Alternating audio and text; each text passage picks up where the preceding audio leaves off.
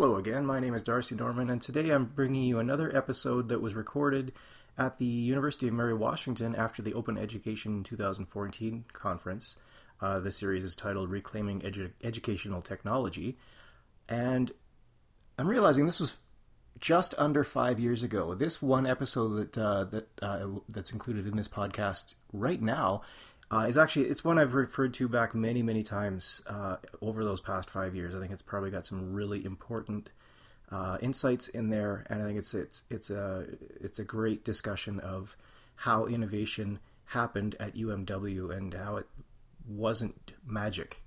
Uh, I think that's an important thing. So we have three people. We have Martha Burtis, who was at UMW. She's now at the Open CoLab at Plymouth State University uh, Tim Owens, who was at UMW, now at uh, Reclaim Hosting, and Jim Groom, who again was at UMW and now at Reclaim Hosting. Without further ado, here is Fostering a Culture of Innovation, part of the Reclaiming Educational Technology series. I am Martha Burtis. I work in teaching and learning technologies at the University of Mary Washington, and currently I am director of the um, Digital Knowledge Center, which is a new center in our division that just opened. Is a unit at the university whose primary mission is to help faculty think about how to use technology in their classrooms. Um, so, like in a very simple way, that's what we do. Uh, the work that we do tends to be um, really focused on partnerships with faculty. Um, we don't see ourselves as kind of a production shop where people bring us courses and we transform them. Um, we try and have a really um, kind of uh, productive partnering relationship with faculty where they come to us with particular ideas or challenges that they're facing and we present them with different possible options and then work together to figure out how to implement and try it out and iterate on that depending on the um, successes or, or, problems that arise. DTLT has existed at the university in the form that it currently is in since about 2005. Um, it was in other forms as DTLT for a few years before that. So we had various other staff who ended up moving into different areas at the university. And even prior to that, what we were known as was instructional technology, and that goes back to 1996 here at the university. Um, and I think the most important part of the original vision that was always here for instructional technology was the idea of investing in people um, and investing in as many people as possible to work with faculty. Um, that said, we had our, our original kind of instantiation here at the university. We were very much sort of like tech support for faculty. So we worked in academic buildings, and they came to us with jammed printers and projectors that had dead bulbs and we would try every chance we got to also get them to talk to us about teaching and um, and then and that gradually over time we were able to transition more and more away from them seeing us as tech support and instead seeing us as sort of a an asset and a service for for really thinking about innovative pedagogy.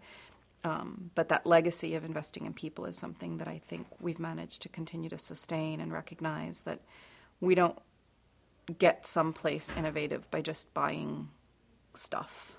Um, we do it by working together and working hard. My name is Tim Owens. Uh, I'm from here in Fredericksburg, Virginia, and I work for the University of Mary Washington. Uh, for us, I think the IT Convergence Center sort of reflects a mindset that DTLT has had for a while, which is this idea of flexibility, uh, this idea of, of impermanence to things, which I think carries over in a lot of different areas. So for us, the building, you see a lot of furniture on wheels. You see a lot of spaces where it's like, we thought we might do this, but we might do something different. And so we want to have the ability to change things up. And, uh, you know, for us as a department, we've sort of followed a similar mindset in the projects that we've done. You know, this idea that, you know, nothing is necessarily so enterprise and so institutional that you can't in a weekend just decide to do things completely different. It's a very hard culture uh, to change, but you can sort of build in that idea of of not being afraid of failure. You know, we talk about that uh, quite often. This idea that you know things are going to break, no big deal. Get ready for them. Get ready for them to break. But you are going to do awesome stuff. When they break, we're going to fix it. And at the end of the semester, things are going to be, you know, you're just going to be like, how could I ever go back to that consistent, boring, vanilla world that we were in? And so for us, this building is so much less than that bland, boring world of uh, of this is the way it is and this is the way it will be. Um, you know, our office reflects that. I mean, we don't sit in cubicles all in the same, you know, squares and do our own thing with uh, standard issue computers and same sets of stuff. You know, we we move tables together. We we walk across the hall. We move the furniture around. And, and so for me, it's that that idea of flexibility and, and changing things up on the fly and, and never being afraid to say, I bet there's something different out there. I'm Jim Groom. I'm the Director of Teaching and Learning Technologies at the University of Mary Washington. The question of leadership in ed tech is a, is a tricky one because a lot of times it starts in ways that you wouldn't necessarily suggest was a leadership role. Um, a few people had an idea. We got domains, we got web hosting, we spun up uh, systems. People started to find that attractive, and they started to use them. And it's funny, it's at the point where people start naming you as leaders in a field that your relationship to that sense of leadership has to change. And I think anyone in the field now realizes that when the MOOCs broke big, when online learning seemed to be an efficiency or a reality that was going to actually come home, many groups, not just DTLT, but many groups around the country were changed in their relationship to leadership, particularly in online or hybrid or just notions of digital pedagogy. So we were lucky that we had 25 years of investment on part of the university since 1995 about the or make it 20 years of investment since 1995 of people actually being paid to think about how teaching and learning is affected by the web and what that means. And so I think the latest iteration of DTLT and that notion of innovation is part of a really long road of work, of thinking, of investment on the part of the university, and of a kind of a broader sense that you know we know the web was evolving and developing as a space to share and to collaborate, um, but within the last eight or nine years, that really reached a new plateau or a new level and I think this group just basically was in the right place at the right time, thinking about the right things. And we just had good people, right? Like we had access to technology, we had freedom to do it, and we had a lot of good people who stayed a long time. I mean, if you take our group right now, we probably have between the six of us between 60 and 70 years of experience in ed tech. And that goes a long way because we have people who've seen the bigger picture, we have people who know the politics of the institution and we have people who are willing to push hard upon what it is that's possible and what it is um, that makes sense also for faculty on a very practical level. So balancing the possible and the practical has probably been that sweet spot of innovation for DTLT. And it's always come back to people, and it's come back to faculty, and it's come back to students. And um, we're not so much R&D in this abstract weapons development, like we're out there building the next kind of system that will change everything.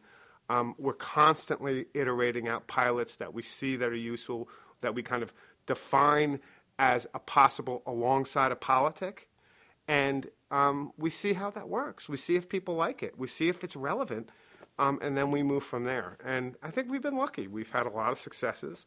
People look to us, and um, I think now so more than ever, for a variety of reasons, the building we're in, one of them, and I like that. I like the fact that the pressure's on and that we have to step up to it and that we have to do it in ways that are far more thoughtful, nuanced, um, and I would imagine kind of, you know, definitive for not only us as a group, but for the field more generally.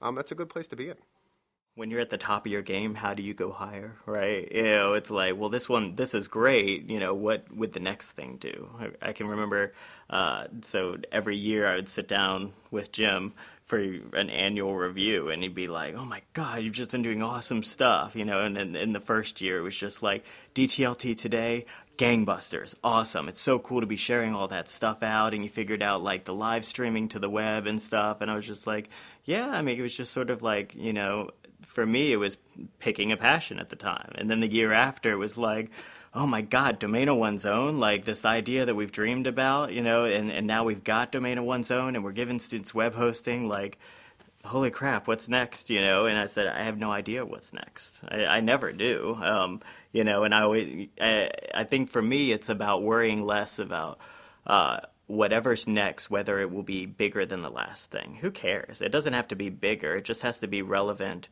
uh, to others. It has to be relevant to others. It has to meet uh, an individual passion, I think, because I don't think real innovation can come without an, an inert passion. And, and so for me, it's about following the things that I'm interested in that I see a, a potential to make better and make more meaningful for a lot of different people. So, for the makerspace is another great example. So, you know, uh, working with faculty and, and, and starting to play around with 3D printing, and it's like, wow, this is great. How do we get students involved with that kind of thing? And the makerspace idea was starting to grow in other places. Other libraries were starting to maybe think about it. So, we talked to our library and just created one. And, and you know, don't don't ask for permission. You know, it's just you just like you know, beg, borrow, and steal to create something and, and throw everything against the wall. And, and, some stuff works and some stuff doesn't, and and you you make it work. But I think when you're engaged with something, as we know from students, when they're when they're engaged by something and they have a real passion for it, great stuff's going to come out of that regardless. And, and whether it's whether it continues to build on or is better than the previous thing, you know, who knows? I mean, you know, domain of one's own might be like the top of the game, but you know, I think the stuff we can do, you know, with reclaim hosting at other institutions, with Docker and and newer technologies, uh, even on a on, on, a much smaller scale for the individual application and the individual user uh, in in very meaningful ways, making cPanel better on those kind of things. So sometimes it's more about just building on top of the existing work and continually refining it rather than uh, this this worry that I have to create something completely different that's really big and it's gonna like you know be the next big thing you know I just continually look around and I, I, there's never a lack of problems because things are always getting better we're getting newer technologies all the time uh, and and with that comes efficiencies. With that comes possibilities. And so, um, you know, pick the passions and and jump towards the needs, and we got it. Every time I ever, whenever I talk to schools about the work that we do, the question I always get is some variation on what you just asked me, which is kind of like, well, how do you do that, and and and what's different about about what you have, and and the end question being, well, how can we do that? And like, how do we replicate that, or how do we make that happen? And so I've spent a lot of time over the years trying to come up with a good answer, because I don't really have one. Um, but but I do think like you're kind of you're hitting on it is that it isn't it isn't a recipe. It isn't there isn't steps. It really is about an ethos and a philosophy, and a set of values that we all have. The first one being what I already mentioned, which is that it's about people and it's about like respecting and honoring the people who work here and giving them the space to experiment and try new things and to fail and then try again um, and not to always think that the solution is something that we can buy but instead imagine that the solution is something that we build and that doesn't mean that we all code but i mean building can come in lots of different forms sometimes we build it through relationships and sometimes we build it through um, bringing people in from other schools, and sometimes we do code it or or you know make it. Um, so that's one part of it. The other part of it, which is something like I kind of hit on just like in the past year or so, because I would go visit people at other schools and realize that the way they worked was so different from how we worked. So I think that maybe part of it has to do with that too, which like you can't see it in the camera, but like our office is right over here and it's not a traditional office. We have desks that are all kind of like pushed up against each other. It's sort of a bullpen, and um, we can't escape each other in there. but it also means that we're constantly sort of um, bouncing ideas off of each other and working through things together. We're not isolated. We're not in our little offices. To solve a problem, we don't have to schedule a meeting. We just yell across the desk and we work on it for a few minutes and we solve it and we fix it. Um, and I think there's something about that that's been pretty special in terms of how we work. We're really close as a result. Uh, we drive each other crazy sometimes, but it also allows us to be really agile and really adaptive. Um, and I think to, to make people feel like this is a kind of a welcoming, vibrant place to come into. Um, so I, I think those are some of the things that make us different, maybe. And maybe that's part of why we are the way we are. And that's a tension we're constantly playing with, and it's a really good question. And you know, you know about it very well. And that tension between you know, student-centered technologies and approaches and maybe institutionally scalable and sustainable approaches is usually the fact is is that most places the question starts at institutional, scalable, sustainable. That's it. And if it's not that from the beginning, then oftentimes it doesn't it's not possible. Hence the, you know, proliferation of the LMS. It was that at once. Um, but for us, we often started with smaller pilots that actually centered around the question of we're a liberal arts school. We believe in small, focused teaching and learning experiences. And we could actually abstract out from that focused technologies that promoted that idea. And through that, we were able to do that, right? We were able to bring up blogging and wikis and stuff in some really focused way in 2006, 2007, 2008 but at the same time suggest how that's not just you know this one-off it's also scalable. And it's scalable because you know people are scalable if they're interested. People are scalable if they're learning together and it's what, what makes the web so awesome. So we've constantly used the web as our template for innovation and it's like well if the web can have made this dramatic impact in the last 25 years how can we model the work we're doing as much as possible on the web rather than these closed monolithic systems, which serve their purpose, but oftentimes get us away from where the most interesting teaching and learning happens. And so we made a really focused point to support the LMS, but not to be defined by it. And that's really how we've pushed forward. And I think the great effect, I mean, I think some of our best work actually pushes back on the notion that the LMS is a foregone conclusion. And not that it's not necessarily a part of what you do, but it's not that it has to be a conclusion. And there's a lot of thought right now that's going out there like the LMS is kind of inevitable because faculty want a grade book or faculty want this and they want SpeedGrader.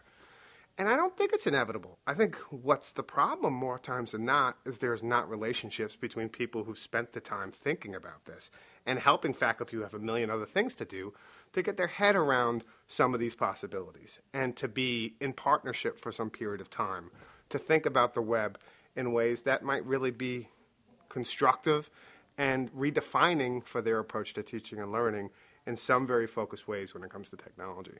So we have the support to do that. And that's that long tail of investment that we've seen since 1995 that's still paying off. And so it could come like, you're a leader in this group. And it's not, there's a lot of leaders in this group. There's six of them.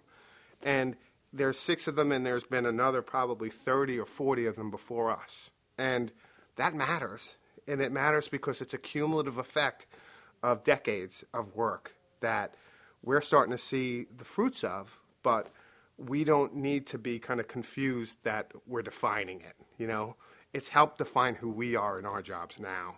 And I think that respect for the past and that hope for the future is what's kept us in a situation that's been both humble, well, not me, but the group humble and also focused, right? So um, I want to think that's it. And I think leadership's a tricky, tricky thing, right? Because once you're, an, it's not like you can define your leadership just like you can't, you know, erase notions of power, but you can get caught up in the notion of, hence leadership means, you know, that this is the way it's done, or this is kind of follow me and you will and I think leadership often has more to do with listening and learning and what most of what we're doing over the last three or four days has been about.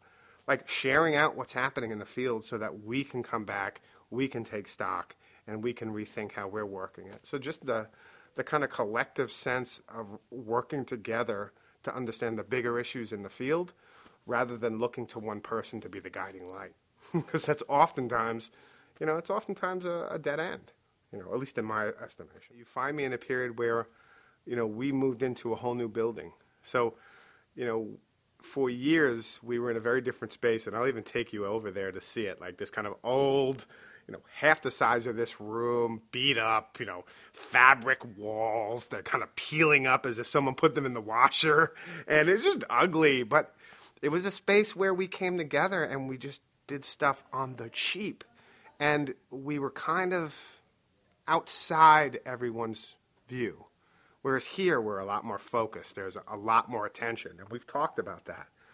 And I think the play in that regard was really powerful because um, we were pushing on our notions of what's possible, what we can afford, what we can do, and we just have a really good relationship as a group. Um, I think for the last three or four months, we've been in a different space because we have a whole different convergence of resources and possibilities.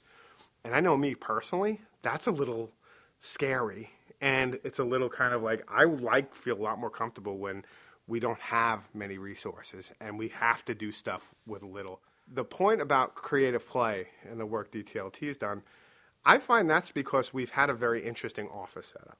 And that why I want to focus on the office is we had a bullpen and we were always there together at a series of desks shooting ideas around.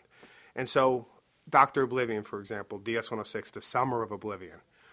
I was doing this, I shaved my head. My wife was like, What are you doing? Like, and it was also like, you look weird. Stay away from my kids. Like, don't come near me because you are not you. And I actually really went through this identity crisis, right? Like, I was like, who the hell am I? And I go through them often and breakdowns often, but this was a particular one.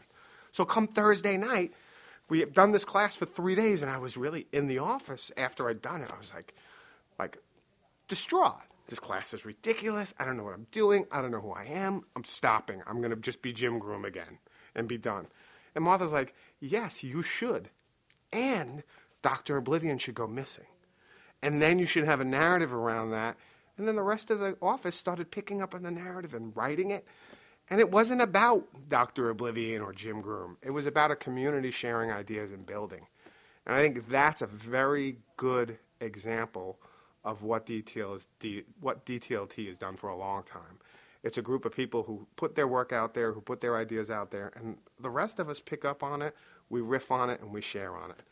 And uh, it's been a good, you know, it's it's tricky because it's like working with your family sometimes, and you know you know how family relations go, you know how work relations go.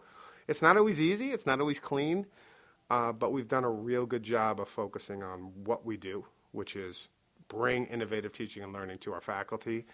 And we thought the best way to do that is to make it fun. Because if it's too serious, like a lot of these issues are, sometimes they're hard to approach. But if you couch them in a fake professor that can only lecture to the camera and then goes missing, people are like, what the hell are you doing? And it piques a certain amount of interest that otherwise may get lost. So it's also been a kind of for lack of a better word, a marketing approach. You make things fun, you make them approachable for faculty and students, and maybe they're a little bit more interested in the work you're doing. We've turned the camera back on our faculty and students. We've actually promoted their work. You know, how often when a faculty member is working with students and students do great work or faculty do great work, does anyone in the university say, that was awesome work? You know, they forget it. They don't mind it. It's there, but when we had the blogging platform, all that became visible. And so rather than us just sitting to the side and saying, you know, that, I made a pointed effort of us going in there and actually promoting it, featuring it, saying, look at the awesome work our faculty is doing. And I think that really paid dividends forward for years.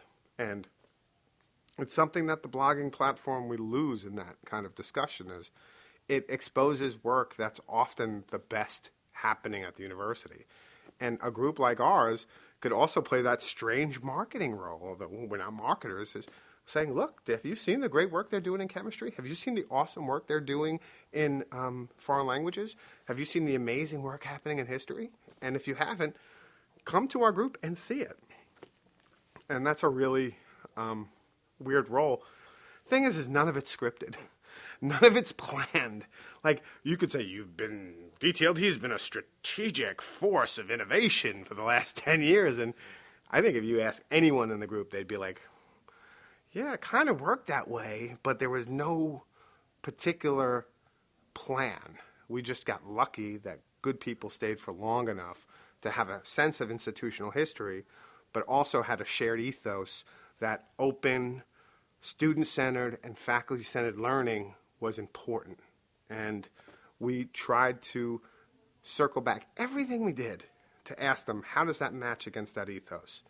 And uh, I think that was really our guiding principle. Everything else could be an experiment on top of that. It could be as silly or as serious as long as it in some way took that principle, that guiding principle, seriously or held some of its truths dear, if that makes any sense. The sense of community within UMW is pretty strong, I think.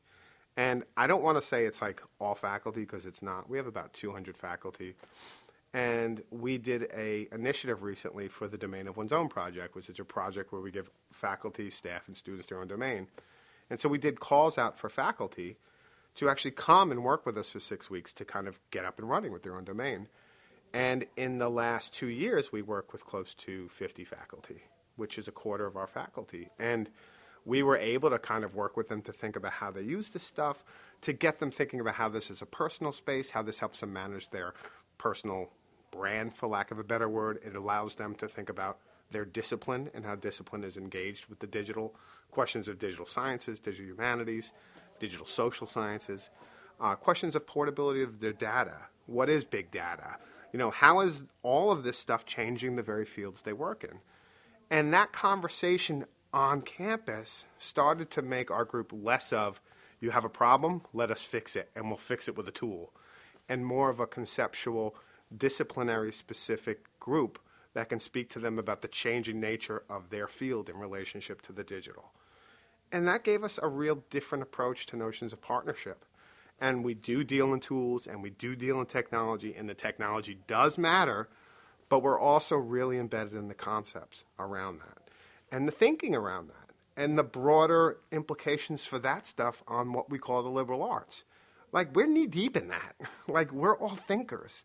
And ed tech is a space that needs to be interrogated just like their spaces do and just like they do in their disciplines. And I think we have a lot of respect from that group because we don't blindly suggest that any one thing we do or provide will solve their problems or make their jobs easier or make them better looking. It's not going to happen, right? I think that higher education does an abysmal job of um, c- contextualizing for students why online spaces in the digital world matters. And I think um, we, because we invest in these big tools and systems, we th- we think that that's what we should be talking to our students about, and that's what matters. And those systems and tools are really sort of somewhat irrelevant outside of the walls of our of our schools. Um, so for me, what matters is I mean, this isn't a couple of lines. For me, what matters is uh, is that we're uh, recognizing the importance of of this for our students and our faculty, and that we're doing the hard work to to to make sure that they uh, they have opportunities to really explore and interrogate these spaces. So I just started this new center this fall, and uh, that's something that I've been kind of dreaming about for years. Um, and the opportunity to make that happen is really, really important to me because we've worked with students for years, but it's always been through the kind of channels of visiting classes and working through faculty. And this is a way for us to work with students one on one, helping them through a peer support mechanism. And I, I really hope that it allows us to get at at some of these issues at a more grassroots level at the institution where students see that other students care about this and this matters. We have like an amazing group of student workers now who work in the center and who work with their their friends and peers and um, I think that kind of modeling and that kind of dynamic isn't something we can easily reproduce from where we sit, but it is something we can enable and we can encourage through something like the center.